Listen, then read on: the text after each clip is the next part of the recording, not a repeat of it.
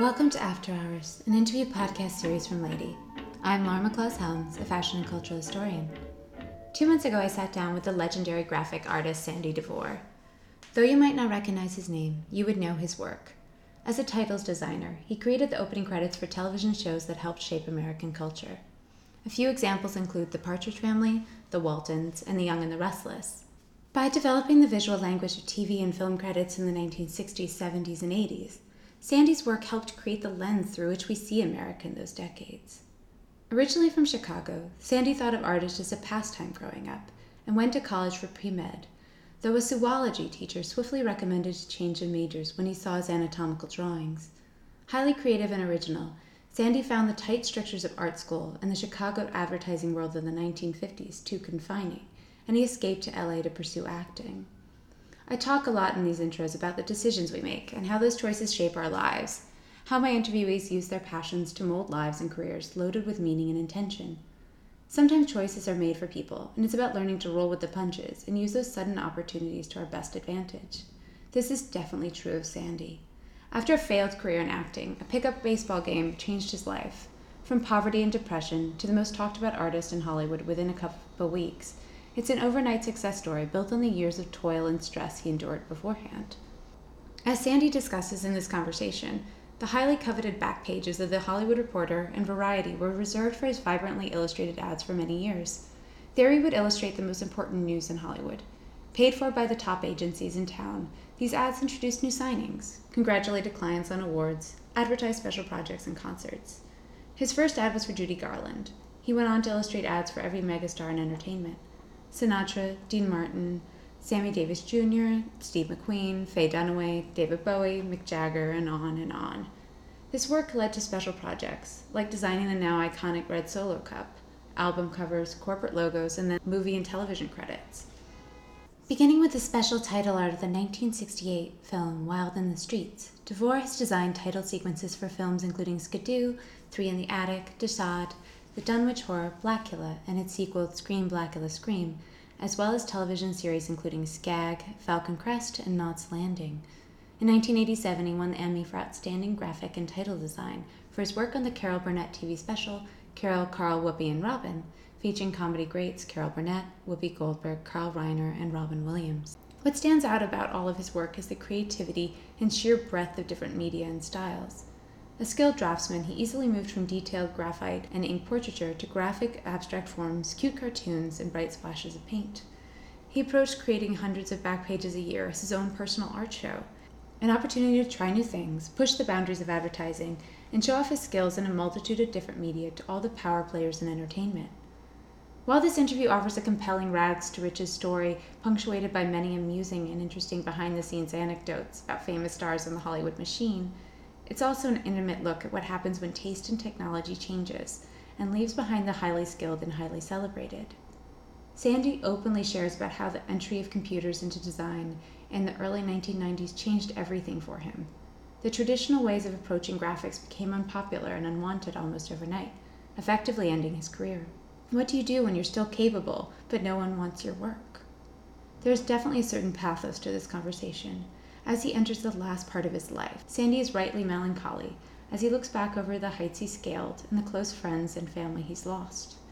We touch on all aspects of his life, including loneliness and creativity in the face of depression. It's a long conversation, but worthwhile and poignant.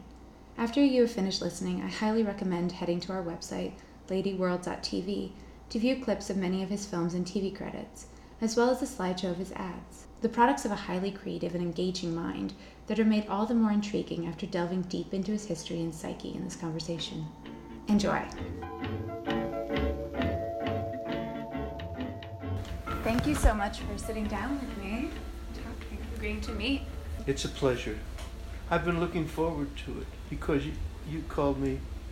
It's been a while. Yeah. And when somebody calls me and tells me that they've been following my life and my work, that's not something that I take for granted. So I have been looking forward to meeting you, sort of wondering what you found so interesting. I'm not even sure how I originally became aware of your work. you know, sort of start putting together the dots that you'd done Partridge Family and the Waltons, and, and then starting to realize that you'd done a lot of the movies that I'd seen. I was just really impressed by the sort of wide breadth of your work and the creativity, and wanted to come talk to you about your career and your creative process and life, you know? Well, my, my father was very successful. He was a very strong and admirable man. And so I grew the way I grew up in Chicago, on the west side of Chicago, most young people, most young guys felt the same. What am I going to do in my life? Most of the people who are appreciated are either lawyers or doctors or mob guys. but the last thing I ever thought would be my thing was being an artist because nobody was an artist. And the fact that I j- would lie on the dining room floor and draw pictures in a tablet, one tablet that my mom got for me. I don't have an artsy story and a beginning, like growing up around artists or anything. The most good it ever did me as a kid was I used to get excellence and superiors on my report card in art, but I got it in music and other and history and other things. The only thing I'm completely incapable of understanding is mathematics.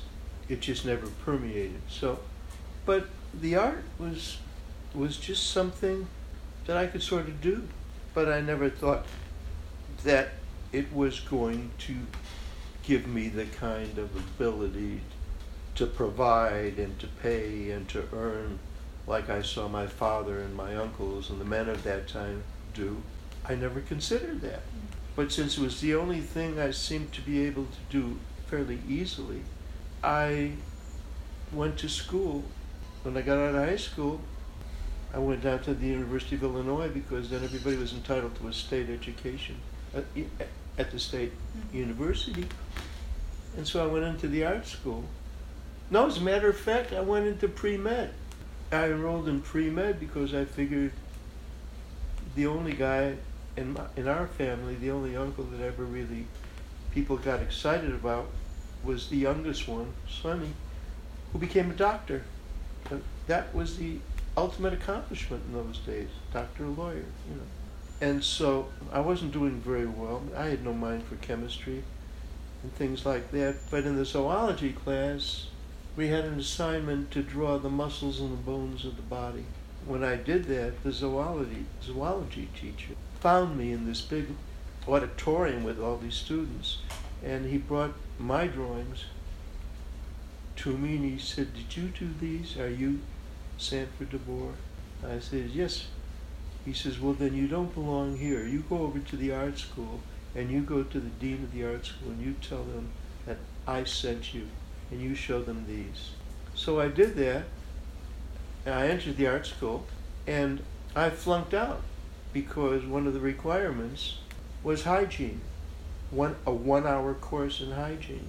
And I thought to myself, I know how to wash my hands, and I know how to take a shower.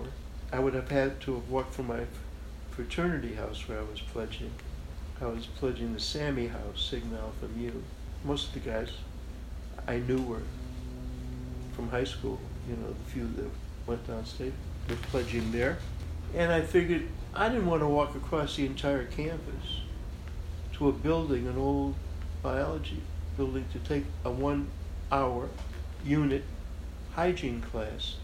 So they wouldn't give me grades because I was not fulfilling a requirement. So my father drove down there and talked to the dean, got me back in, but it was useless because the same thing happened the second semester with trying to learn French because it was the only language course that still had an opening and I couldn't get that at all. So disillusioned, I go back to Chicago and I end up enrolling in an art school called the American Academy of Art. It was on one floor on a building downtown, right next to the overhead rail, subway tracks, the loop tracks. It was in an office building, that's where I got turned around. Something there turned me around. That piece of art over there, that watercolor Mm-hmm. of the houses and the boats, and that was the first thing I did over there. And I was instructed by a wonderful lady. I believe her name was Mrs. Brown. And she seemed to take a liking to me. Or maybe not a liking, but she seemed to, she would come around and s- stop behind me.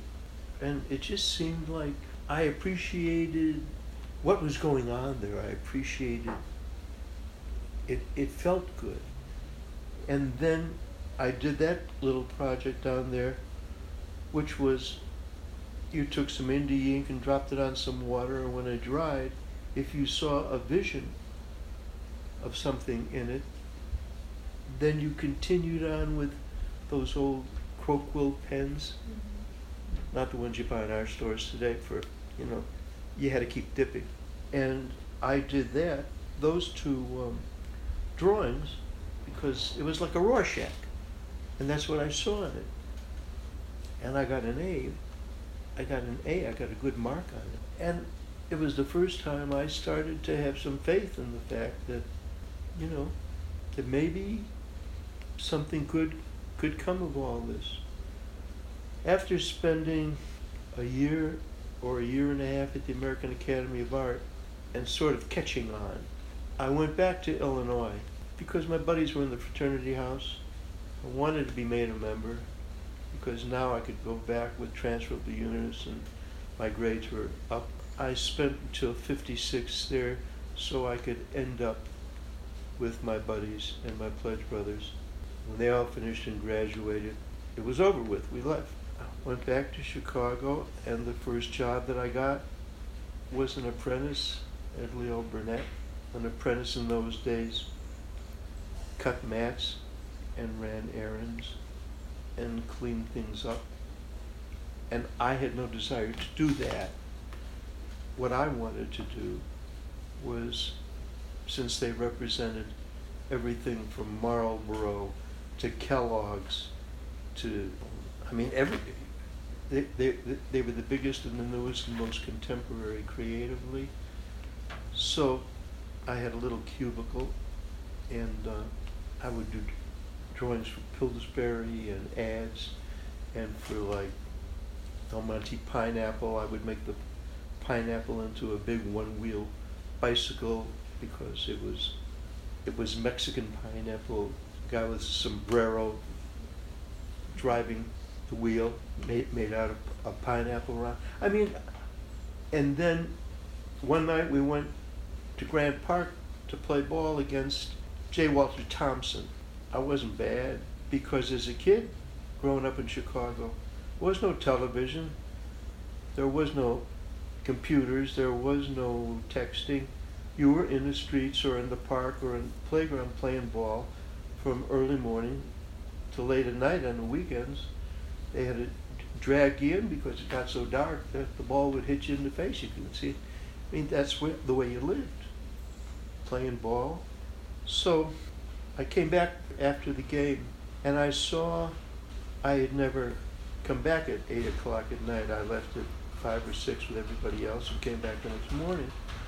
But when I went to my cubicle to change from my things I was wearing for the ball game into regular clothes to go back up and go home, I saw all of the ones that I had drawn for this creative meeting broken in half and put in a big garbage dump, big round garbage thing.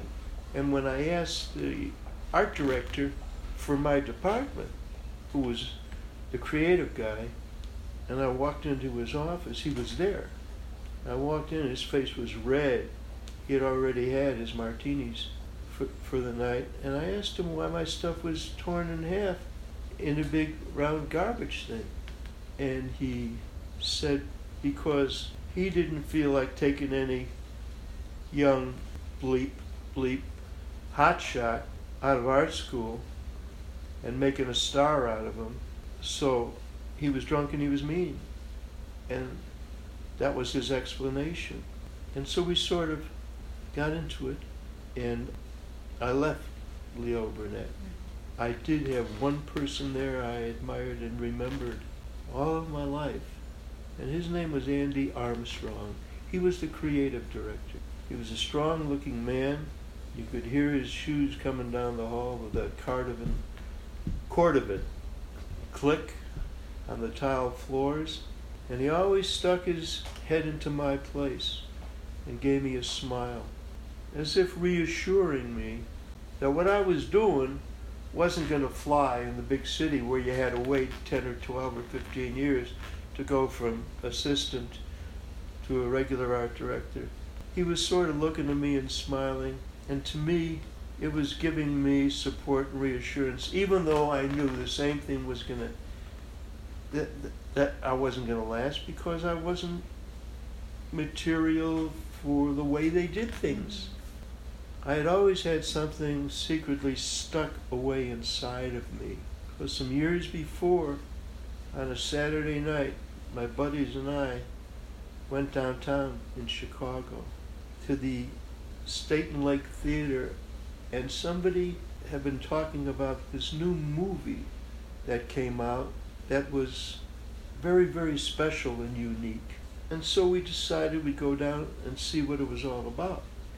And it was a movie called On the Waterfront, and it was starring a newcomer to us because Bogart and William Powell and Cary Grant and Jimmy Stewart, those, those were the stars that made movies, and every movie you went to see had one or the other in them. And all of a sudden, they were talking about this new movie.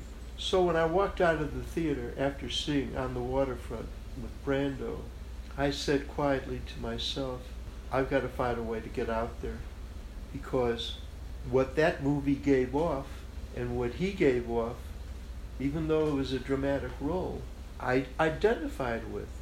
It was frustration and conflict and mood swings and things that other movies had never addressed. So I thought, if that's what's happening out there, even though it's I didn't stop to think that this was being done dramatically. It got to me as being the way it was out here. And I knew that everything had changed in film. So a few years later, after losing this job at Leo Burnett, which was the top apprentice job that any kid could get, I was a little bit deflated because Chicago is a small town. The atmosphere is a small town. It's big and it's rich and it's but the mentality is the mentality of the Midwest. You know, don't talk about certain things, things that your mind is telling you or moods that you're in. If it doesn't go along with what everything yet that had come before, nobody wanted to listen to it, and people would look the other way. Stigmas attached to anything different. And here I was an artist that was different. I was getting fired. I wasn't proud of that. It didn't bother me, but I wasn't, you know, I wasn't proud of it. But I had started making a couple of bucks, and I drove by a Chevy place one night and told my dad there was a car in the window. It was the most beautiful thing I'd ever seen. He says, let's take a ride over and look at it. And it was the 57 Chevrolet with that straight back mm-hmm. fin, which is a classic today. And it was sitting on the showroom floor. And my father had saved for me all the $125 checks that I had earned in a year or a year and a half at Leo Burnett. And then $125 a week, an American kid could live like a prince. And but he saved it. And so I got that car. Long story short, I just couldn't keep it inside anymore. I was walking down Rush Street one night by myself. All my buddies had taken had gotten their pin girls, or the girls they had been with since high school, or their new girlfriends, and everybody couldn't wait to get married. Everybody with the guys I ran with and used to go out at night to Mr. Kelly's and this place and that place and the Scotch Mist. Everybody was was gone. I was driving downtown alone. And one night, it raining, walking down the street in my trench coat, you know, those trench coats that, like Sam Spade used to wear, you know, made you look like a Detective. yeah, a detective or stylish. Mm-hmm. And I knew I wasn't a drinker. I didn't care much about drinking. That if I didn't do something, I was going to end up in going from one agency to the next agency, and then walking around West Street at night by myself, sitting in a bar, looking to pitch some cocktail waitress or something like that, and then driving up to West Rogers Park, which was the new neighborhood that everybody had moved to. Because white flight was in dramatic effect during the, the years of the late 50s. Everything was changing in Chicago. And so my parents decided to leave the neighborhood, move up to this new neighborhood where everybody was moving to. I had a girl that I was very close to up there, and I just called her one night and I said, I'm going to California. You want to take a ride? She says, When are you going? I says, Whenever you're ready. And I told my folks I was going to go to California just to take a look around, just for a couple of weeks. But my parents are very, very smart and they're very, they're very bright people. Because most things deep down inside your soul, when that start, when all that starts to happen, are not things you talk about. People didn't talk about that, that stuff. But they knew, they could tell that I was leaving. So she and I got in their 57 Chevy. Maybe a few days later, I took my portfolio, I put it in the trunk, and uh, drove to California. I was so anxious to get here, I didn't even stop the car in Vegas. The only thing I remember was going at, out of Vegas at the end and seeing this ranch type motel looking hotel called the Flamingo. And that was placed at Siegel built that really started Vegas. I didn't even stop. When I saw Los Angeles skyline coming up through the smog, I saw all these big highways in the sky but there were no cars on them. So I said, why are they building all these highways and there's no cars on them? These were the freeways that they were building, but there was nobody on them yet because there was nobody here. It was the last frontier. It was it was still Southern California with palm trees. It wasn't LA yet. At least that's the way I saw it. So for the next four years, I tried this and I tried that. I had some people who I made friends with who helped me try to get along. Did you have uh, any money when you moved? I had $360 that my father had set aside for me that I got in envelopes at my bar mitzvah. My father threw me a great bar mitzvah at the Belden Stratford in Chicago on Lakeshore Drive, beautiful hotel. Bar mitzvahs are really not for the kid, they're for the father and the family to say, look, uh, it's a tradition, like circumcision. But circumcision, you're not old enough to agree to or say, hey, I don't want anybody fooling around with that. but bar mitzvah, you have to do because it's your father and mother. He had saved that money, 360 bucks, and so that's what I took to California, $360. But my family had friends I called aunt and uncle. They weren't aunt and uncle, but they were the mother and father of the Johnson brothers. Arte Johnson, who who's a very famous comedian who was on that marvelous show, and did all that very interesting. Remember with the helmet? Mm-hmm. I see it on television every day. They do reruns of it. Um, what, what, was that show? I, of course, I'm blanking as well. Okay, but yeah. but one of the brothers, not Arte. Mm-hmm. Arte was already doing comedy in New York and this, that, one thing. He was his son. It was Andy they were the sons of my mother and father's best friends in their group. And so we called them aunt and uncle. When I got out here, one of them was living in Westwood. And I drove to his place because when I hit downtown, I asked some policeman where I should go. So he asked me where I came from. He asked me where I went to college. He asked me what I did. He asked me what my religion was. He talked to me for like five minutes. And then he said, Take this street, Santa Monica, Route 66, keep following it all the way up Santa Monica, and you'll get to Westwood. And that's where you should try to find a place temporarily. So I looked up Barney Johnson's brother, Cosmo Johnson, who ended up, who at the time was writing aviation stuff for Lockheed Aircrafters, but he invited my girlfriend, my friend who went with me, Michael Lane was her name, a beautiful name, Michael Lane, and to this day, still never forgets a birthday and the phone will ring. Um, she lives in Florida. He let me stay there for a while until I found my way around.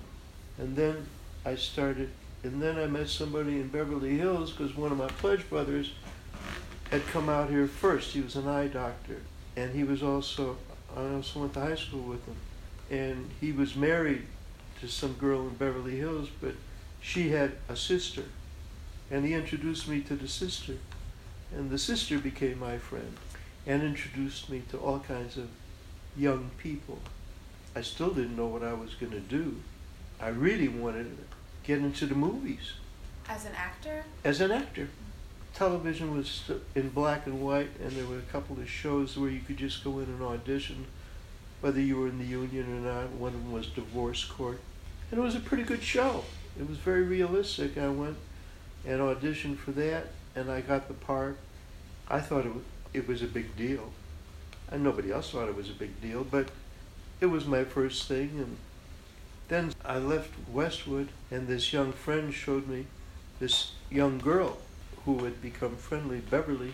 Reese was her name. She showed me a little place on Olympic Boulevard where they had little one room apartments, but it was sort of nice. It suited my purpose. It was right on Olympic, right in Beverly Hills there. And I started driving up at night to Sunset Boulevard, and there were some coffee houses where you could go and sit, and people would come in at night, like the actor Warren Oates, and Robert Vaughn, and Suzanne Pleshette, and Mike Dante, and Nicholson used to come in there, and Harry Dean Stanton, and everybody would sit down, and for 60 cents you could milk a glass of wine and the marvelous actress Sally Kellerman was the waitress.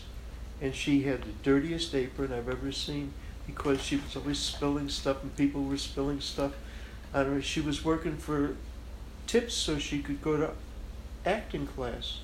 Then I met a girl who, um, simply by accident, because the other place I'd go to after I ran out of money and I was parking cars for a while on Sunset on La Cienega at the restaurants. And minimum wage then was a dollar and a quarter an hour. And that's what you got, a dollar and a quarter an hour, and you couldn't keep the tips.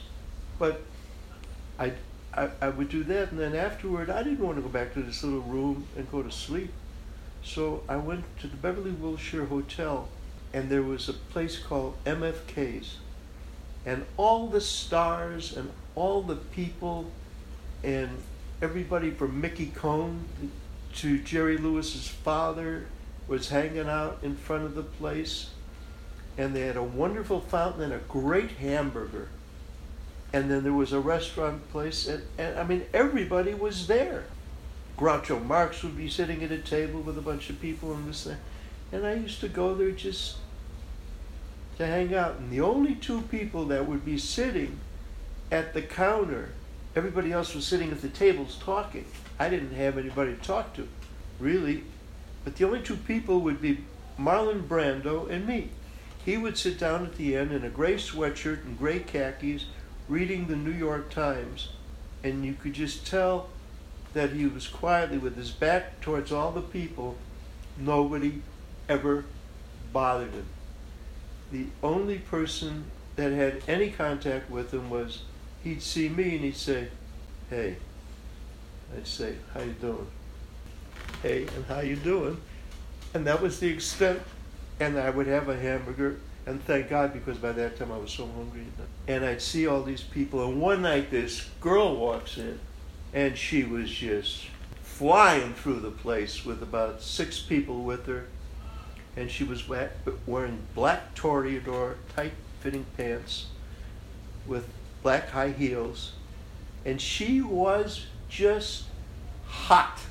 And I, and she had a marvelous laugh, and I think Suzanne Pleshette was with her, and some other people, and I just looked at her and, boy, I got stuck on her the way I did when I was nine years old, and I went to the State Theater in Austin, and for and when I saw Linda Darnell in a peasant blouse, and I think it was in The Mark of Zorro or something, and when I saw those cheekbones and those big dark eyes and that face, I fell in love, and every girl that I ever went after in my life, if it looked anywhere near Linda Darnell, that's what I went after.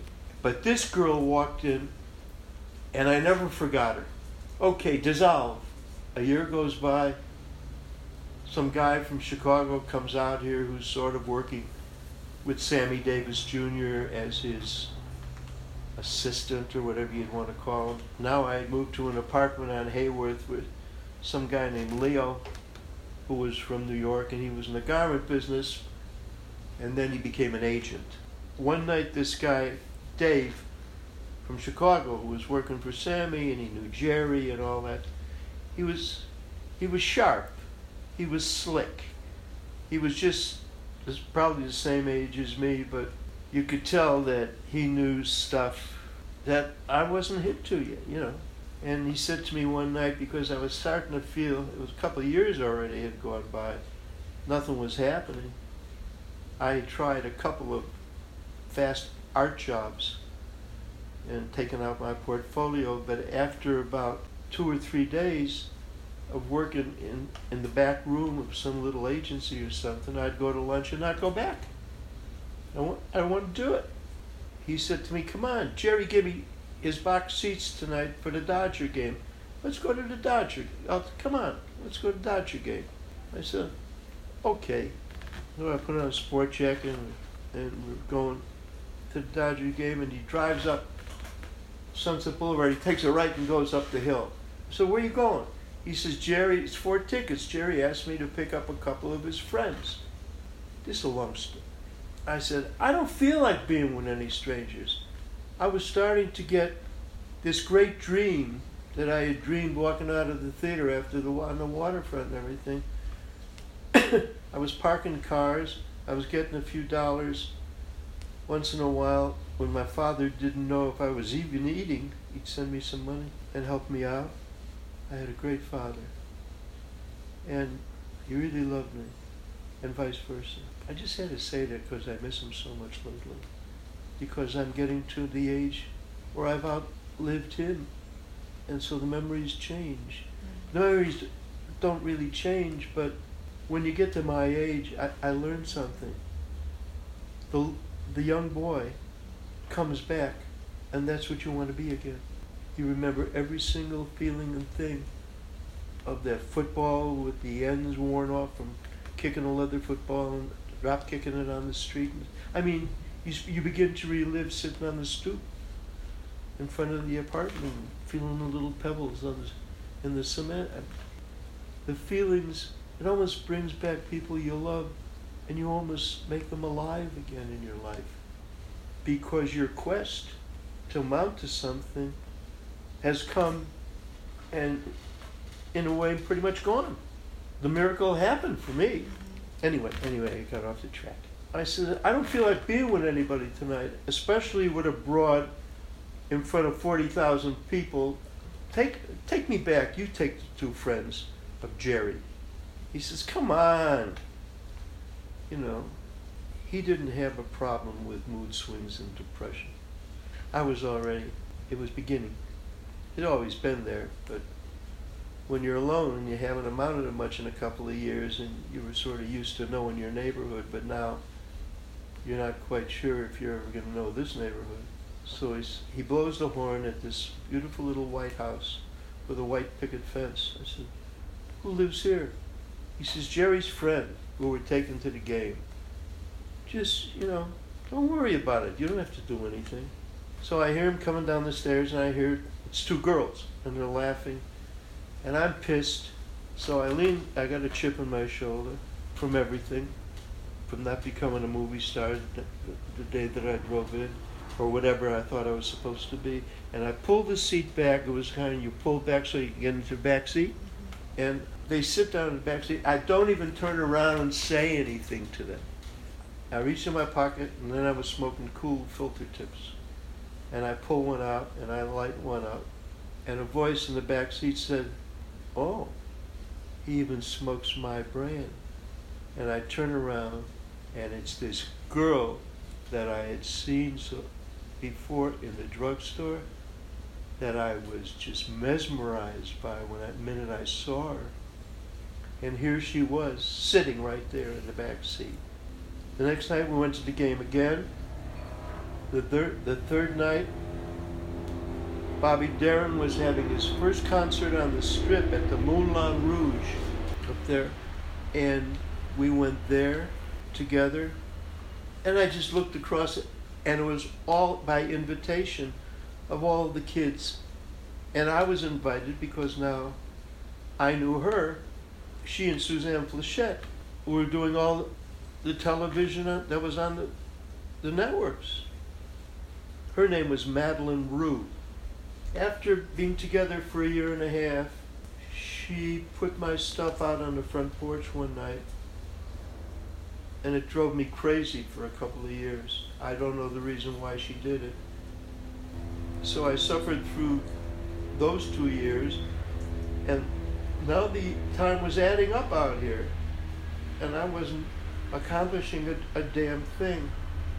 But one day playing baseball with a bunch of guys, there was an actors league that agents played in and stuff like that. James Garner, Guy McElwaine, Jack Gilardi, Norm Wall, all these guys played. And since I was hanging around and I was getting to know people, and I, even though I thought I was a down and outer, I still I was still making friends and acquaintances. A girl from Chicago saw me. She was in the stands. Barbara Luna, a successful actress. And she said, Oh my goodness, what's Sandy Dvore doing out there? And Guy McElwaine, who was a press agent at the time, but the people he represented, he was a young guy who had a gifted personality he had the pers- he had the gift of everybody loving him. Judy Garland never made a decision without him. Natalie Wood never made a decision without him. Warren Beatty was his friend. Tony Bennett called him every day. He was one of these young guys who just had magic.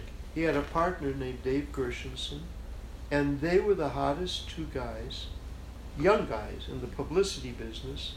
And she said, and so McElwaine said, "No, he's just an, an he's just a out of work actor.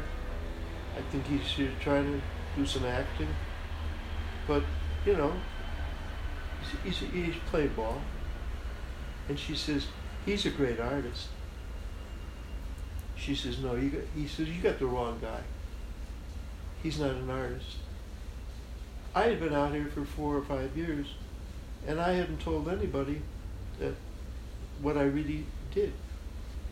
So when I came in off the field after the game, he said to me, Dvore, are you an artist? I said, I used to be, but I'm not an artist anymore. I mean, I was really, I was really down and out emotionally. He says, Well, if you're any good, he says, we take out ads all the time for our clients. He was in his obituary, They even mentioned he died a few years back. They even said he had the greatest gift for knowing talent. He could just sense it, smell it. I miss him because he was one of the first people who took an interest and did something and, and said something. But he taught me a great some great lessons. He was immaculate. He had a habit of pulling his cuffs and his cufflinks down so they were exactly outside of his jacket at the exact same length. And if one of them was uneven, he, it was made even. I mean, he was he was just sharp, but he had a good heart as well. So I needed some money. I was broke and I was wanted to get out of here. I was going to go to Oregon. I traded in my 57 Chevy for a little black Austin Healey because I wanted a little black sports car. And after she kicked me out, this Madlyn, I opened it up on the freeway. I was so wild, I blew a coil and I left it there. I don't even remember what happened to it. So I called up his office and he asked me, We got to do an ad for Judy Garland. If you can do an, an ad, there was a hundred dollars in it. I hadn't seen a hundred dollars in one place ever. You know, I mean, a hundred dollars. And that would get me the gas money to go up to Oregon, and I could maybe get a job with the Department of Fish and Game. Because I was a good fisherman, and I down in college I used to go through the cornfields hunting, hunting pheasant, taking it back to the house and treating the guys to a pheasant. I, I don't know where I got into that. Because Jewish kids from Chicago don't own guns and go out duck and rabbit and pheasant shooting, but I did it for some reason. Figured, well, if I'm good in the outdoors, I'll go up to Oregon. Maybe I'll get a job at the Department of Fish and Game or something. So I called him. He says, "Yeah, we're doing that for Judy Garland. You want to take a crack at it?" And I did Garland, and it was a back page they had reserved at Variety. Judy Garland was so big, there was nobody bigger than Judy Garland. Even to, I mean, to me, I mean, Judy Garland was when you wish upon a star, and a dream is your, a wish your heart makes. But her, I wanted to make her name big, but I couldn't put it across the top because I couldn't make it big enough. So I turned it sideways and made it big up the side which to me would made perfect sense, put the ad together and brought it in. Well, they thought that putting that lettering so big sideways up the side of the ad was such a idea. They'd never seen anybody do anything like that. I mean, it was the first time I, I did something that I wanted to do my way, and it didn't get broken up and put in the garbage can, but everybody got nuts. And so it ran on the back page, and McElwaine got a call from the agent and the powerhouse guy who was really the heavyweight in the business during those years, and his name was Freddie Fields. And he ran with David Begelman, who was his partner but more on the law side. They ran C- CMA, Creative Management Associates. He called McElwaine and said, who did that ad for Judy? He represented Judy, I guess, or wanted to. And McElwaine said, some guy I was playing baseball with, and and we've been, and we've known him, but we didn't know that he was blah blah blah, blah blah blah, and he needed some money, so he did the ad. He says, send him over to Warren Cowan, Rogers, Cowan, and Brenner. Send him over because Warren Cowan wants to meet him. So I put on my boots, my thing, and I went over and I and I but he said, But I want to meet him first. Freddie Fields said, Send him over to me. I want a meeting with him. And make it a legit meeting. I didn't know who Freddie Fields was, but I went over to 9255, went up to, I think it was the 11th floor, and I went into his office. First time I ever saw a guy in, in glasses that were darker at the top and shaded. Mm-hmm. Progressives. Progressive shading down because then all glasses looked the same. They had rims, and most of them were just metal frames. But this guy had glasses and a thin mustache, and he had a desk that looked like it cost $10,000. It was beautiful. And you remember when the drapes of the late, of the early 60s were long, folded, maroon velour Mm-hmm. drapes. They were elegant. And he was sitting there, and I had on a corduroy fit coat that I bought. I didn't even have a shirt on underneath. I like just wearing this corduroy jacket and my cowboy boots and a pair of jeans. And I sat there, and he said, Kid, here's what I would like to do if you would like to do it. I represent everybody in the business who's huge. Anybody who's big. Tony Curtis, Steve McQueen, Judy Garland, anybody, everybody. I represent everybody. Rock Hudson. He said, and here's what I'm suggesting. I'm going to buy you the back page of Variety Reporter for a year. They each get the same ad on different days because you got to play this political. You can't give an ad to one and not to the other because of the reviewers and he says and then their press agents, their publicists, whether it be Warren Cowan or Jim Mahoney or whoever represents them publicity wise, will give you some copy on what the pictures in preparation, what Henry Fonda just finished, what Henry Fonda is going to do, and it'll be delivered to you wherever you're doing your artwork. You do the ad, you do what you want to do. You don't have to show it to me. I'll see it the next day on the back page and send me a bill for whatever it is. Would you like to do that? And the heavens had parted. Yeah. I said, Yes. I'd like I'd I'd like to do that. Yes. I knew that he meant exactly what he said, so I didn't say, Well, is it all right if I do this and that? In other words, I recognize that as my first legitimate, real life, no bullshit break in my life. I mean, that's a huge break. Huge, huge. What an opportunity. So how so how many illustrations would that be over a whole year? Well, it would. I didn't do just illustrations. See, Uh, or how many what I did, what I decided to do was, I decided to put on an art show for the entire industry, and for my father, and for my people in Chicago, but more for.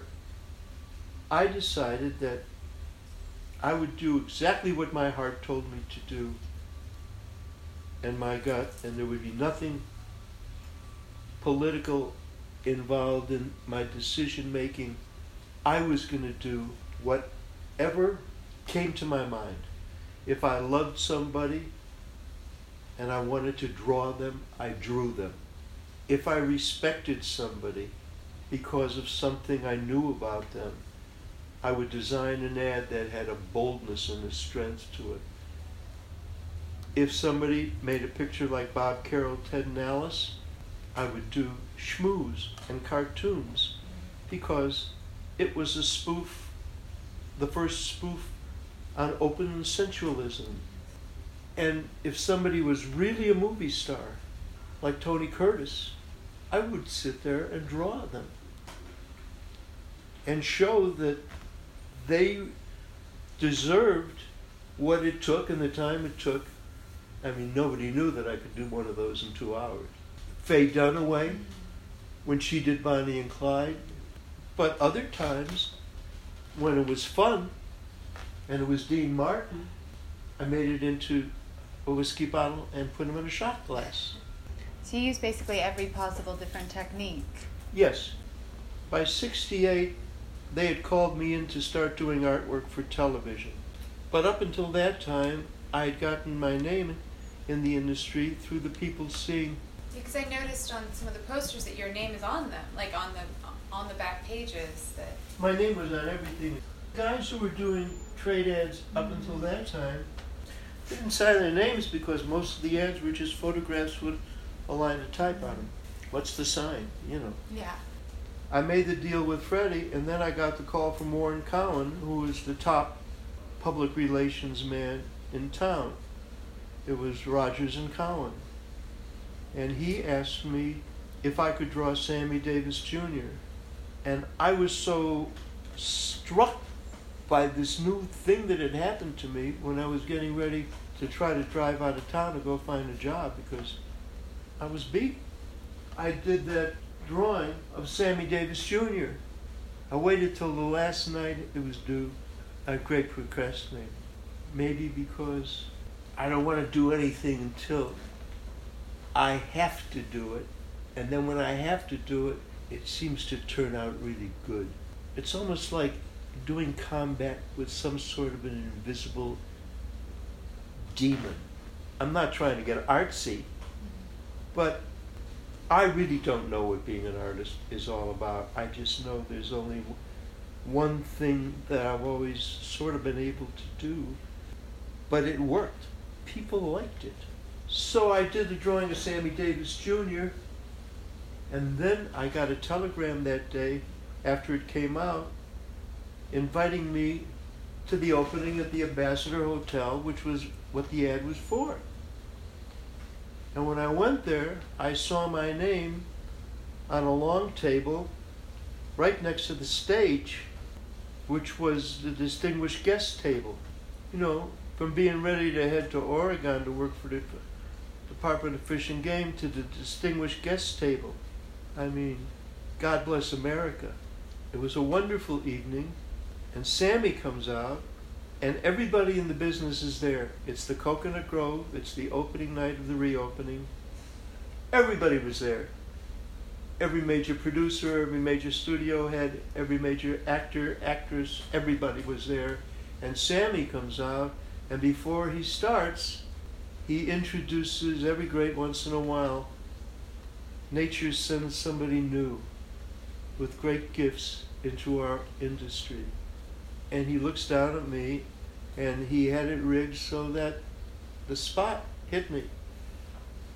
Holy shit. That started it all. And so from then on, it was one after another, one after another. Then McElwaine came to me and said, Would you do one for me? He got me started, really. Then three, four years go by, and I'm doing all these ads. You see, and I was having fun. So every day they would just send you, this is the information, we need this for the mm-hmm. next day. So I did different things for everybody. And sometimes I just wanted to play a game of hiding my name so that some producers who maybe thought I was getting I was expensive because my first job in television was when I got a call from Columbia Pictures Television because Police Story was a new show going on the air and a fellow named Larry, Larry Werner who was the head of production, post production, called me and said, We forgot to do an opening title for the show. We can't put the new show on the air with 20 seconds of, of, of black. We forgot. Can you help us? Can you do anything? And so I got some stuff together and I worked in, from about 8 till 11 that night. And I did that thing, the blue cop, mm-hmm. you know, the, the blue thing for Police Story. I gave it to them and they put it on, and it lasted for the whole run of that series, that same piece of art. And when I went in to see him the next time, he says, You may be a wonderful artist and all those nice things. He says, But you're the world's worst businessman. He was being like an uncle. He was being like a, an older guy who was, who was going to tell me a secret. And but when he said, "But you're the world's worst businessman," I realized what he was saying was, you had Columbia Pictures over a barrel with a show going on the air for millions of people without an opening. And you did it last minute, like pulling a rabbit out of a hat, and you charged $500 for it. You had Columbia Pictures over a barrel. What he was suggesting was, I could have easily asked for $5,000 for that, and they would have been happy to give it to me. So he taught me a lesson, and from then on, I started to charge more intelligently, but I can understand why I did what I did. $500 for three hours' work was unheard of, but that straightened me out. And then I adjusted my prices. So then what I would do, then when I did these ads, sometimes I would go completely different from a, a, a, a tight illustration to something like Dean Martin thing or, or, or cartoons or something, and I would hide my name someplace so that they would say, "Oh, great! There's somebody else now that ads are being done. There's somebody new in town. We don't have to pay Dvore all that money. Oh, there's his name. Turn it upside down. You see, inside the shoe, inside the lace of the shoe, there's the little Dvore. And I really had started having a really good time. I had the opportunity to put on a show for the most gifted, talented people, the most interesting people in the world that the whole world looked to for their entertainment and so forth, and play my own game. And so that's why I didn't take any one specialty like the illustrations and stuff like that, where people say, "Oh, did you draw that by hand?" Or did you draw? How did you draw that? Because I knew it's a fickle town, and if I kept doing the same thing, that they'd get tired of it. He says, "Yeah, oh, okay, one trick pony." Everything I did, from a partnership being two broken eggs in half, to a drawing of Arthur Penn, because he was a good director, to strong images of Lee Marvin, because when I was trying to figure out what to do for Lee Marvin, I thought to myself, Lee Marvin's a big star, and he's been represented by a man who was in my building, who was always so nice and kind and polite to me. Meyer Mishkin, who discovered a lot of people. He discovered the actor who was in Close Encounters of the Third Kind, who's that? Um, Richard Dreyfuss? Richard Dreyfuss, and so forth. Lee Marvin was with Mr. Mishkin, and even when he got pitched to go to CAA or CM, ICM or William Morris, he never left Mr. Mishkin, even with the promises of, we can get you $10 million more a picture. Fire can, you, you know. And so everything I did for Lee Marvin, I tried to make it look strong because I respected his loyalty to Mr. Mishkin. Mr. Mishkin was five foot tall and was known by everybody. So people left and people went on for bigger deals and people left. Other people went to different agencies when they got promised that they could get a, a deal for three pictures of $20 million and so. But Lee Marvin didn't do that. Those were the kind of feelings that generated what I did. And so since every person was different, and there were a couple of people I didn't like at all, who when I went in to meet them, their behavior was less than was less than. Mm-hmm. And I had no feeling to rack my brain for them. Sometimes Freddie Fields say, listen, we just signed Irwin Allen. You gotta do him. I says, well, I went into his office and not only did he keep me waiting while he was on a telephone on a personal call that had nothing to do with business. I could hear right in his office. But he thought that the ad guy, the title guy, was just nothing more than a below the line person and didn't require any special treatment. And I remember just getting up and walking out of his office. Uh, because of my loyalty to Freddie, I didn't want to leave him hung because I found out long after I started all this that I was part of making the deal to sign new people, including Kirk Douglas and others who were told, you sign with me, you're going to get a couple of announcement ads of the representation done by Sandy Dvore. Why would I ever think that I, I could never imagine until I was told by somebody, you were part of the deal. I couldn't imagine that. I couldn't imagine that today. But there were some people, not everything is perfect, that treated you, that weren't nice. But that was very rare. Maybe it happened two, two or three times. When you look at that drawing of Tony Curtis, they can make all the jokes about when he had a New York accent but was playing in an Arabian Nights picture and so forth. But the fact remains, Tony Curtis was a legitimate movie star, mm-hmm. a real movie star. And so when I made the announcement he was represented by CMA, I made him look like a real movie star, I think. When I walked into Jimmy Stewart's house, because he wanted, they all wanted to meet me before I did my thing, which was nice. I knocked on his door to meet with him, to do him for the cover of the annual, where you thank the industry just for being part of your life. He greeted me at the door with a sport jacket, a tie, and a white shirt. And then I got heavy into doing the main titles, and, I, and those were big projects. But wonder, wonderful things happened like there was a company called American International Pictures, and it was run by two men, Jim Nicholson and Sam Arkoff. And they did all their pictures during a time when there was no money floating around the business, like the millions and billions that are, are floating around today. They were making pictures for two hundred and fifty thousand dollars, like five easy pieces, and the Peter Fonda, Nicholson picture, the motorcycle. Easy Rider. Easy Rider and all those, but and then they made a, a then they made exploitation pictures. They made a picture called Blacula, the first black vampire picture.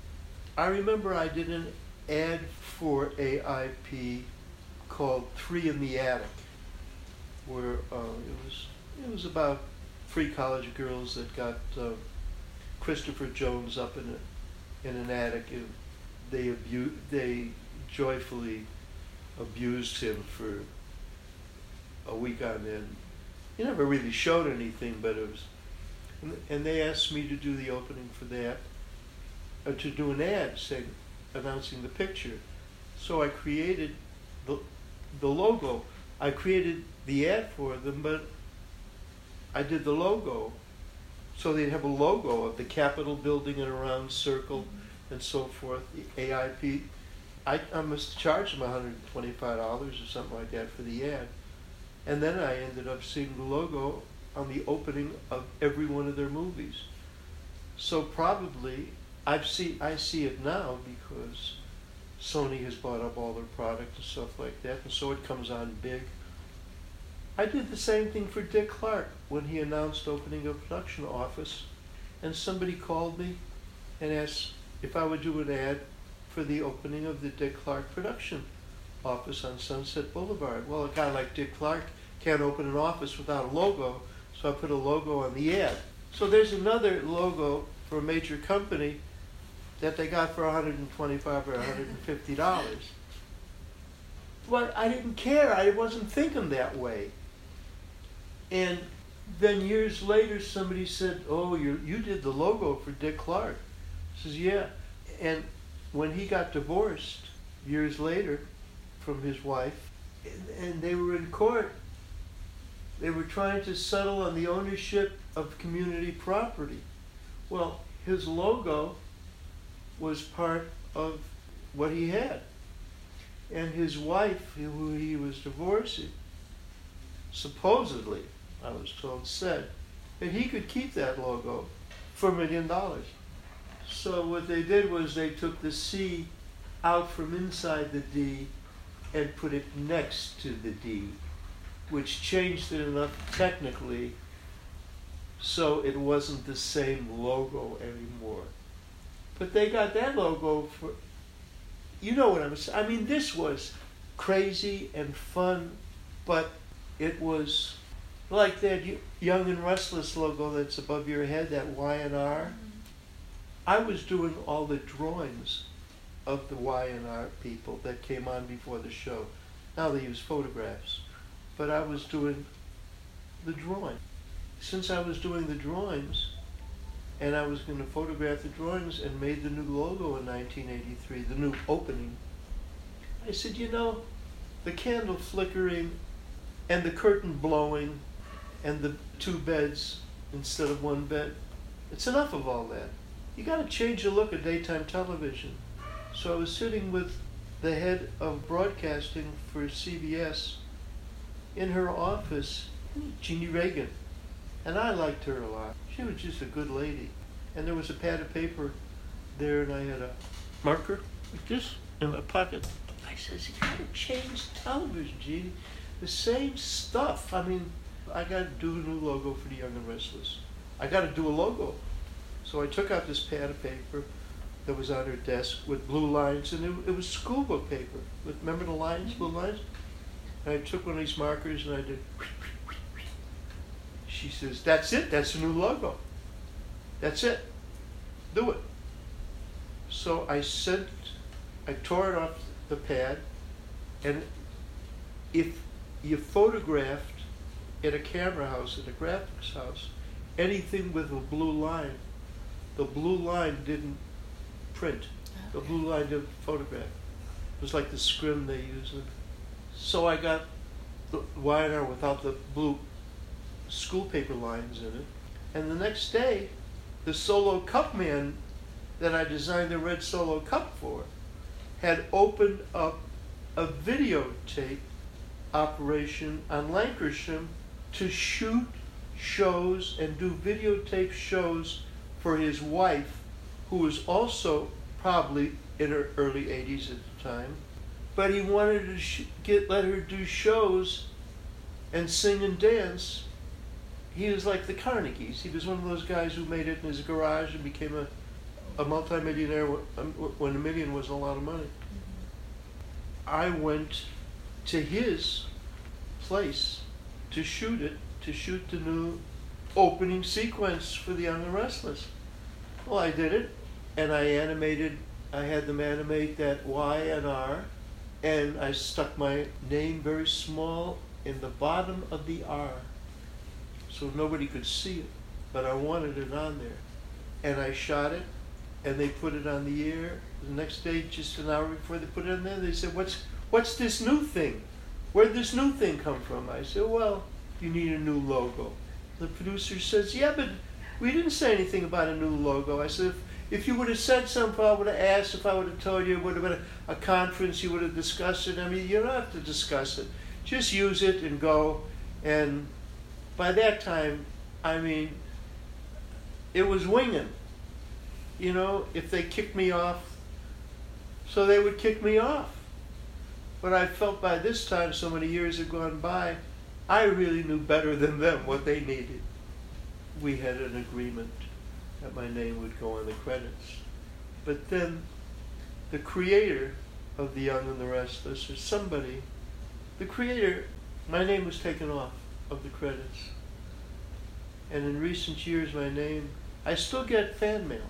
People still track me down. I got a whole folder of people who remember the logo and love it, and they track down the name on the internet now who did it, and they send mail.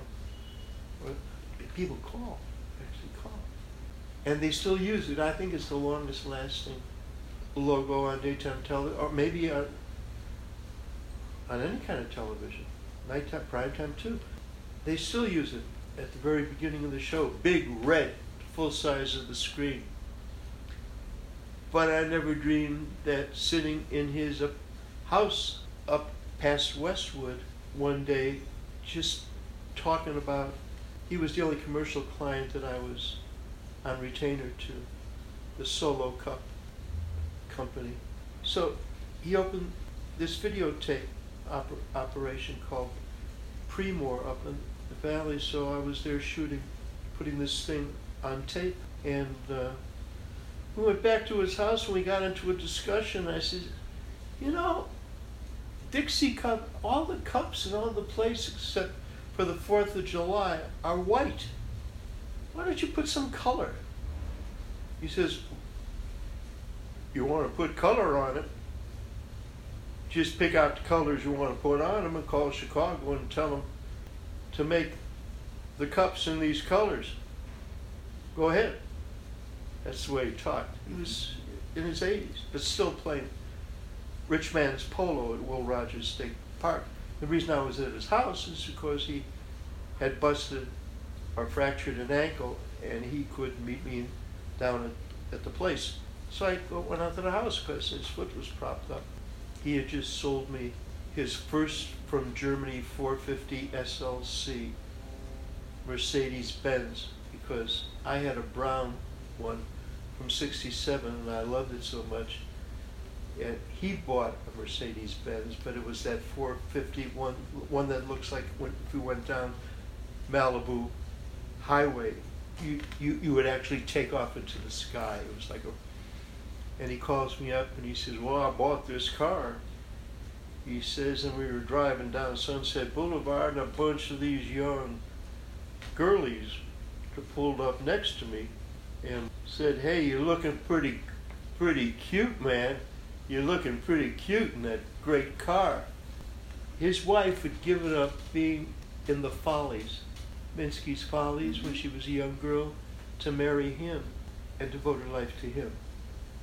And so now, at the end of their life, he would go into his own pocket, take out a couple million dollars, hire the best directors, and let her do her singing and dancing on Channel 11 on videotape shows with full orchestras and everything. Uh-huh. And his name was Hulseman, Leo Hulseman. He owned the, comp- the solo cup company. He had walked into my office in 70 years before and said people told him the best artist in town was me, and he wanted to know if I would do some record labels for her songs that they would put on the boxes for kids. And I said, I'm doing pretty well, sir. I says, and I appreciate your coming to me, but I really don't want to do small things that take up a lot of time because I'm very busy. He says, well, what if I put you, what if you do other things for me? I, I put you on like a retainer. It was raining. He was, was dripping wet. He had a rain hat over the old-fashioned hat and everything. I said, well, retainer? I says, that means, you know, if there's no work, you got to pay me too. He says, yeah, yeah, I know what it means. And so he says, well, how much would you want to do that? Maybe you could do some other things for me too, because I live six months out here and six months in Chicago. I liked him. I says, well, I guess 17.5, because this was in the, this was still when a thousand dollars, a hundred dollars, was a lot of money. It wasn't like today, where they're throwing around figures and you don't know where it's coming from, or how people are getting it. So he says 17.5. And he spotted immediately some young guy who didn't have the wherewithal to actually ask for $20,000. So he says 17.5, there's a couple zeros, and then there's a 5, and there's a 7. He said, that's complicated. Why don't you just make it an even 25,000 and I'll get back to you with what I need. And you just start building the company in Chicago. And for a lot of years, even though I was connected with high profile things like winning Emmys for the Carol Burnett special and stuff like that, there were years where I had one or two projects, and if and one or two projects, if they became well known, like a skag with Karl Malden and stuff like that, I was still only making less than a plumber because you couldn't really get more than twenty or twenty-five thousand dollars for doing the opening for a TV series. You know, even though at that time it was considered top of the line. So there were plenty of months where that two thousand dollars for designing cups, just picking out the colors of cups and stuff like that, and doing little album covers for Dora Hall was her stage name. And I mean, here's a man who went into his, his pocket, hired the best people, and laid out two, three million dollars for his show in cash. It must have cost him. And now the Red Solo Cup is more famous than the Young and Restless logo. now, who figured that a cup that guys drink beer out of on every show and tailgate and football game where they show eating chicken and ribs. I mean, the red solo cup, they even wrote a song about it. My favorite person that I ever knew in the entertainment business was who I had genuine affection for, genuine affection for was Otto Preminger. I loved Otto Preminger. He had all of his work done by a man, a great designer called named Saul Bass, man with the golden arm, the cardinal, all those things that Saul Bass did. But he had a fight with Saul Bass when he was doing a movie, and he got wind of my name through the trades, and I was making a name for myself. And he, I got a call in must have been '68 or '69 or so, and to come in. He wanted a meeting. I went to Paramount and I met him. He asked me if I wanted to do the titles on this new picture he had made, Skidoo, with everybody in it but the kitchen sink. Groucho Marx and Jackie Gleason, Harry Nilsson doing the music. We did the, the titles in music. And the opening title was Skidoo, which was from the 20s. So I had to do the Charleston so he could photograph it with his $35 little Kodak camera. And I'll never forget the day I said to him, because he, he, he demanded that his, my office be right next to his. I don't know why I'd, I had not known him before, but I, so for the three or four months I was on the movie, he wanted me to come to the studio each day at MGM. And then I would break away and go to my studio at 9255, but he wanted me on the picture. When the picture was over and we had spent all these months together, we had one more big meeting with the guys at the title house to do some special effects of dancing garbage cans and stuff like that. The movie was just panned. Now it's a cult classic. The actual review said, Skidoo, great film, if you wait for the titles. I felt so bad because I adored him. He was, he was so great because he was known as an authoritarian. He used to kick Frank Sinatra off the set. He was known as a tyrant and screaming and yelling. And the truth of the matter was that was all a performance. And after he would do it to somebody on the set or raise hell and everything, he'd stick his nose, he'd stick his head into my office and he would say, Dvore, was that a good Preminger? Do you think that they bought that? I says, Otto, it was, it, it was, it was great. And then one day I was so proud. This was one of my proudest moments. He came to me and he said, and we'd known each other now for a couple of months. And my, I was really cooking. And I wasn't doing any of this with, oh, I wonder if, uh, I mean, I really felt like I was contributing. That I knew the business and uh, I was creating stuff that was really working. And now I was sitting here working and advising a man when I saw his name on come on the screen when I was 10 and 11 years old going going to the theater and pictures like Laura and stuff are coming on and I saw Otto Preminger presents I knew even as a kid something special was coming and here I was working side by side and ha- having lunch in the commissary every day together. But at the end, I got tired. I had already done the titles, I had already done everything. We had one more meeting with six guys from Pacific Title, which was the production house that actually did the opticals on all my ideas. And the man who was the animator there was one of the great animators of all time during the, the original Bambi days and everything. That was Chuck McKimson. He's the one who actually did the measured the animation and everything. He was one of those great animators who could flip the pages and I mean and I worked with him on just about everything. I would do the storyboards and the idea and everything, but Chuck McKimson was a big part of my career. When he died, it was like part of my passion for the industry died.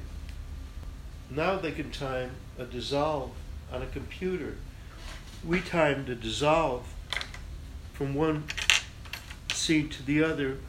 He says, "How long do you want to take for this to happen?" And I would go with a with his pencil. I would go in with a pencil on the desk, and it never came out wrong. So anyway, I was sitting in the office. My office had a great big open window. It was beautiful out. I was sitting in the window. Those old buildings had windows you could actually sit in. They were so big. The deco Mm-hmm. windows. A gorgeous redhead with her portfolio comes walking out from one of the sound stages towards the parking lot. And she walked right near me. She was beautiful. And I was bored already sitting there because the job was really over. But Preminger didn't want me to go home yet, you know? He kept finding things for me to do. And so I said to the girl, You want to get out of here? I'd love. And I escaped from the studio with that girl. At the time, I was living in a one bedroom in this building, in a different building. So we came back here, and I get a phone call at 5 o'clock in the afternoon from Nat, Nat Rudich, his assistant to, the, to Preminger. Where are you? There's six guys been waiting here for the meeting with you, and Preminger is beat red. Where is Dvore? Where is Dvore? I totally forgot about everything because I was enjoying my afternoon with this beautiful, beautiful girl. I raced back to the studio, dropped her at her car. I raced into his office, and he was red. His, there was stuff coming out of his mouth. He was so. He, he was looking like the of the newspapers had always claimed he was. He was ready to Sinatra me. He was ready to kick me out. He was, where were you? I would not, this, that, you have to, people are waiting for you. What are you doing? What have you turned into? I says, I don't stop. You paid me half of what our deal was at the beginning. You're right. It was totally unprofessional what I did today. I totally forgot you. I totally forgot the picture. I totally forgot the yelling and the screaming. I said, I was sitting here at 12 o'clock this afternoon. I saw the most beautiful girl that I've seen, and I can't remember. She smiled at me, and we went home, and I didn't think about you or the meeting or remember it until Rudich called me. You're entirely right. I'm entirely wrong. You don't have to pay me for what you owe me. If that would satisfy the situation, I'm sorry. I just forgot. And he looks at me, and then he asks me the question of what we didn't. And that I think this afternoon when I was missing. And I told him what we did repeatedly.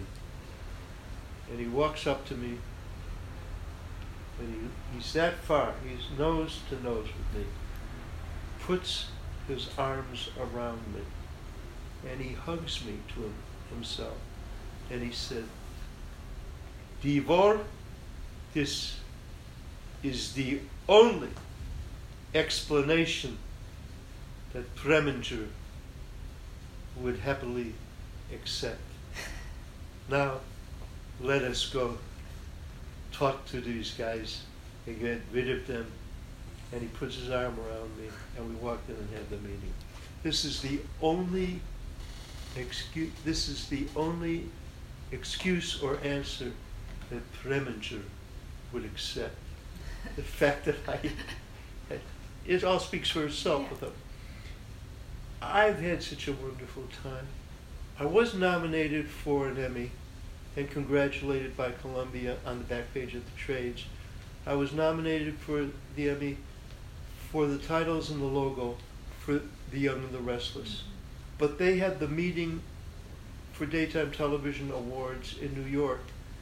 And when my assistant called to find out what the result was, they said, well, Dvore won. but we decided not to give us out a statue because he had no competition. I'll never forget that. That's something I'll never forget. I don't care because, to be honest, it was daytime. And I got my kicks out of doing the drawings and seeing the drawings mm-hmm. on daytime. And then in 87, when I was called and asked by a very nice man who was producing the Carol Burnett special starring Carol Burnett, Carl Reiner, Whoopi Goldberg, and Robin Williams, I had fallen out of the mood of doing anymore. I had been at it a long time. And I didn't feel like doing it. I just didn't feel like doing it. But they sent over some people to try to talk me into it. Somebody there was determined that I do it. And so I got, I, I said, okay. And that's where I got the idea to put them all in whiteface except for their eyes, nose, and mouth.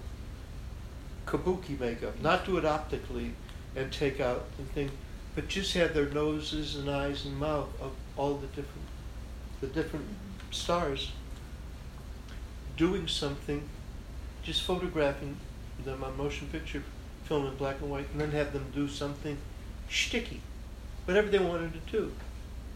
And they all sat for two hours and individually got made up with kabuki makeup, white. Yeah. I didn't want to do it the optical way and cheat. I won the Emmy for that one, the 86 87 Emmy. That's over there next to the two tickets for invitation, which I didn't go to because I was probably, I don't, to this day, I don't think I'm wrong, but somebody thinking practically and politically would say I'm wrong. But they, when I when I won the Emmy, the people at the TV Academy said that Emmy isn't being awarded on the night where the Emmys are being televised mm. because that's on a different night when the technical awards are given. Well, I looked through my books and I looked at all this stuff and I thought to myself, I did not invent a piece of tape that splices a machine or a liquid that you put on a lens. I don't think of these things and ideas as technical awards as opposed to not being not being I figured that they were as creative as anything else that mm-hmm. Emmys would ever be given. You know, it wasn't a new kind of a screw or a machine, although those things probably are wonderful, but I didn't figure myself as being the recipient of a technical award that didn't deserve, that wasn't in a category to be with an actor or a writer or anything else. So I got it, but it, I didn't feel like going and sitting there. Then it start, and then pretty soon after 87, 88, I got a telephone call from a printer who I used to give my work to, to do my stationery and stuff like that. And he said, well, uh, are you going to buy the new machines and hire new people? I said, what kind of machines and why would I hire new people? I had people that, were, that helped me. I mean, for a year I got into the women's clothing business at Bullock's and I knocked them dead with designing clothes and putting some of my artwork on clothes and I was written up in the Times and I did that for a year. It was very successful.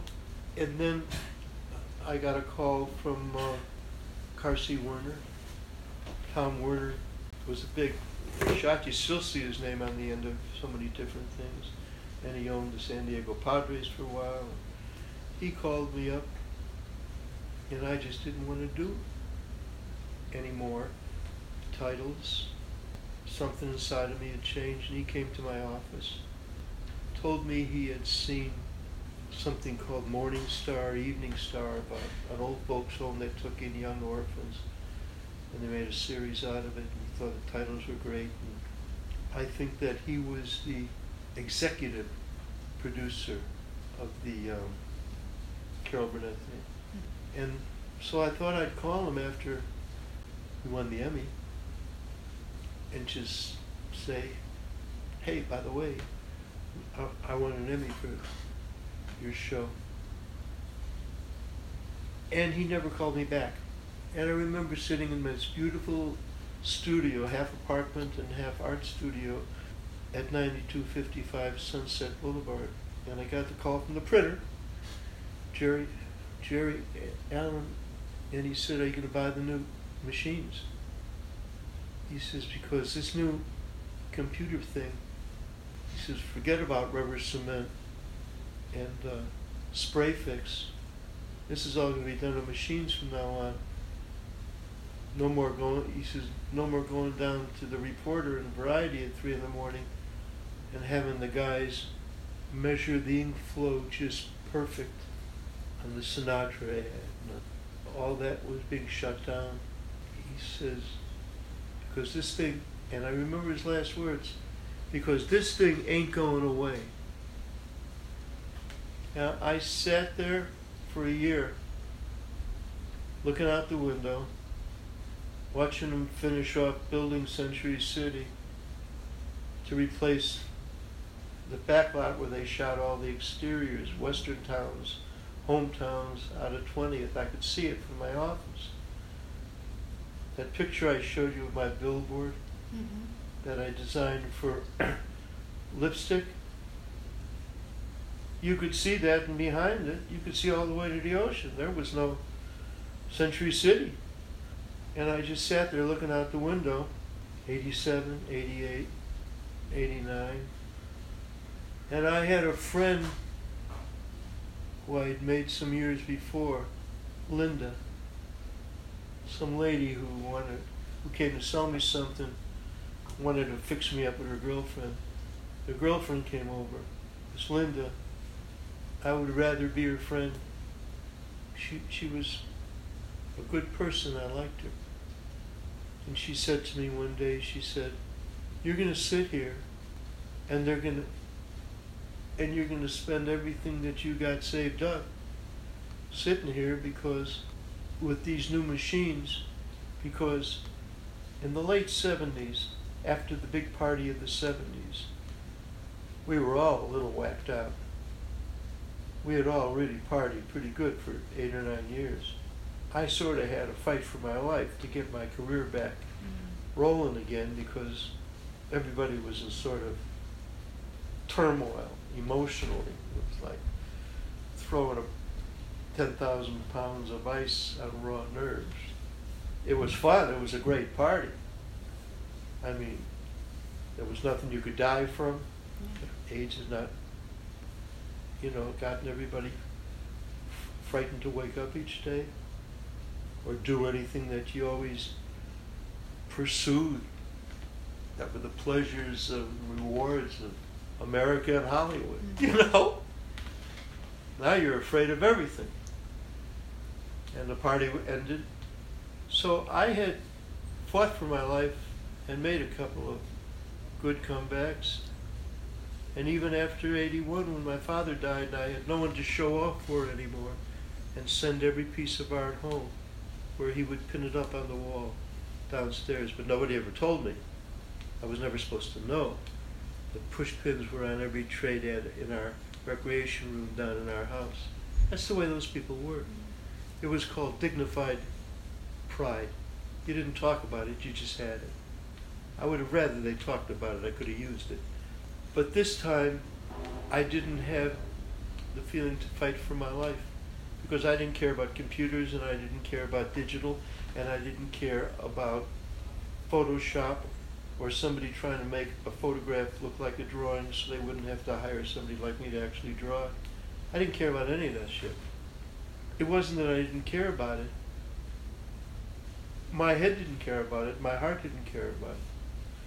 My kids that I had done before with a sharpened pencil and a sand pad and keeping at three o'clock in the morning up at the studio, making sure that every islet, that everything came to life. And it was gone. It was over.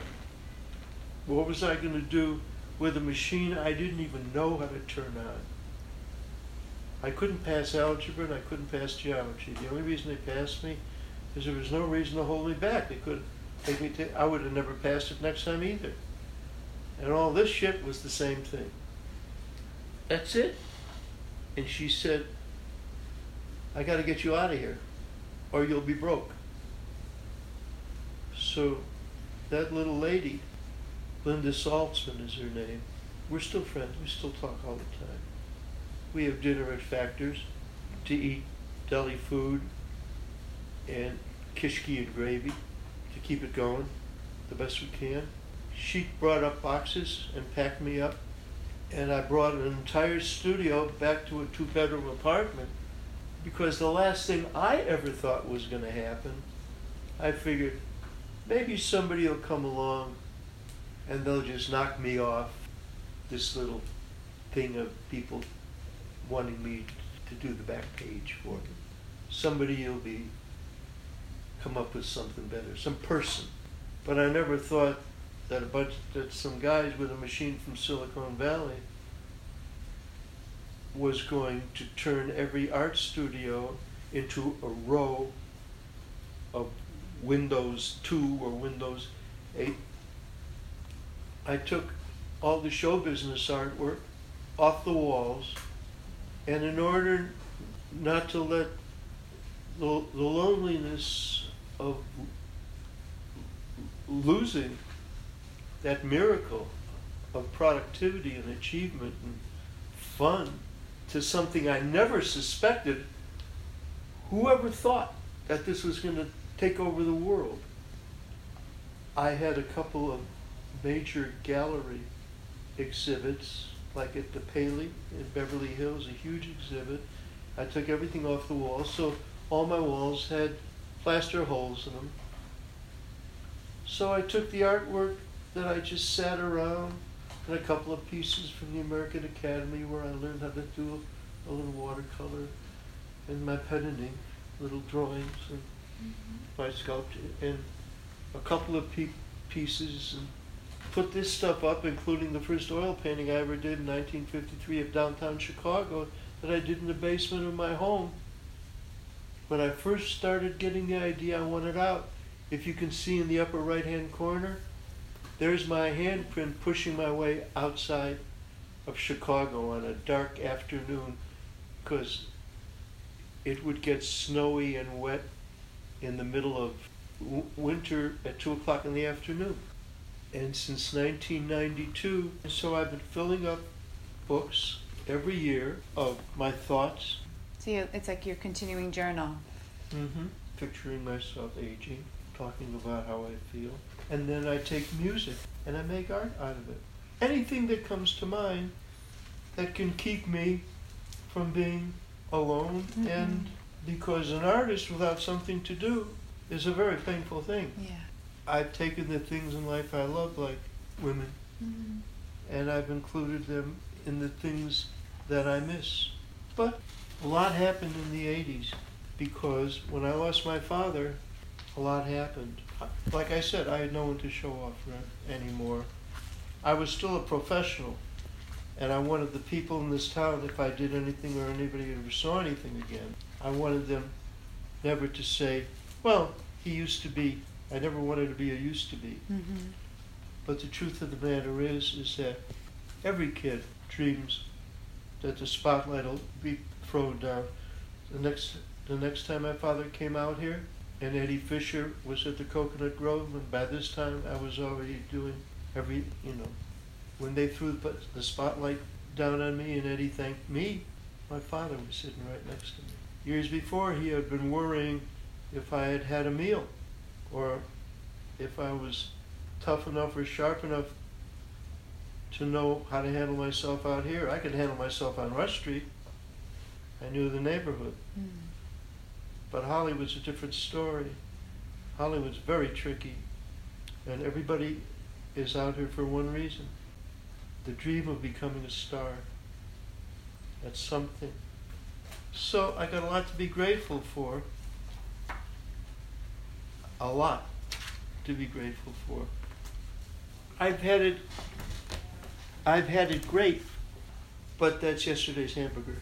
That's about it. I've had some real nice uh, the Paley exhibit when I walk, got off the elevator and walked in and they wouldn't let me see it. They put up everything. I have pictures of it, but they put up everything but wanted me to walk in and see it fresh. When I walked in, I couldn't believe somebody had done all that. I couldn't identify that it was my stuff. I've had some wonderful experiences, but now I feel very sad that it's over because I can still do it easily. But the world is changed and nobody want and nobody needs it. Mm-hmm. Or nobody seems to need it from me. And that's sort of like the feeling I got that night on Rush Street when I said, I got to get out of here because it ain't going to happen here. And I took that ride on Route 66. I don't want to get melodramatic, but it is melodramatic. Now I'm at the end period, what they think of as the end period of life. And I don't know, I feel like I felt when I put my hand up there and put in white paint and said, it ain't to happen here. I got to get out of here. I have to leave here. And I just, I'll just finish with this. Somebody said to me the other day, "You did Mash? You did? You worked on Mash?" I says, "Yeah, Zanuck and Brown didn't like it. They didn't think anybody was going to go see a war picture where there was no shooting or killing, but a bunch of doctors screwing around with each other. And so they wanted to, they didn't like, they wanted to dump what was being done on the picture. Otto Preminger's brother, Ingo, came, got the job to produce it. He had only done, I don't even know if he had ever done another picture, maybe one. And they were telling him to dump everything because it was never going to go. And he was heartbroken. He wanted to get on a plane and go back to Europe where he came from. And Otto said to me, I want you to go over to 20th Century Fox. I want you to sit with my brother Ingo. I've called him. I want you to take a look at the four hours of rough cut film he's put together. And I want you to tell him what he has got or what he doesn't have. And I thought, Otto Preminger? is sending me, is trusting me. I went over there and I watched the four hours of cut to cut to cut to cut. There weren't even any dissolves yet or anything, no opticals. It was just the raw footage. And I told Ingo after three and a half or four hours, we were the only ones in the screening room. I said, You got a great picture here. This is wonderful. As far as what the heads of the studio are telling you, I used the F word, and I said, uh, them. Mm-hmm. Just finish it. Don't, don't, don't. This is what. This is great stuff. And so somebody said to me, sitting here the other night, while I was feeling sorry for myself one way or another, and told them that story, they said, Well, do you realize that without that afternoon, there would have been no Mash? That's that's part of it. And I don't go into my drawing room very much. I do most of my work out here because I use the clipboard. The, this and I, I fill up the, the books. Mm-hmm. But I don't go into the, that room very often because that's a work room. Mm-hmm. And I'm not really working because if you're working, you should be so I, you know, sometimes I go and talk to somebody just to have someone to talk to. A lot of people do that nowadays. I don't think it's a thing. There's probably still a stigma, but I don't have anybody. Uh, I was here for, I got what I came for. And now that that time has passed, you know, I spent a lot of time alone. That's about it. Thank you so much. Well, thank you so, so much. Thanks again for listening to this conversation with Sandy Dvore. We have many wonderful conversations coming up in the next few months with artists, writers, and designers. Please subscribe so you never miss an episode. All episode materials are available at ladyworld.tv and on our newsletter. See you next week.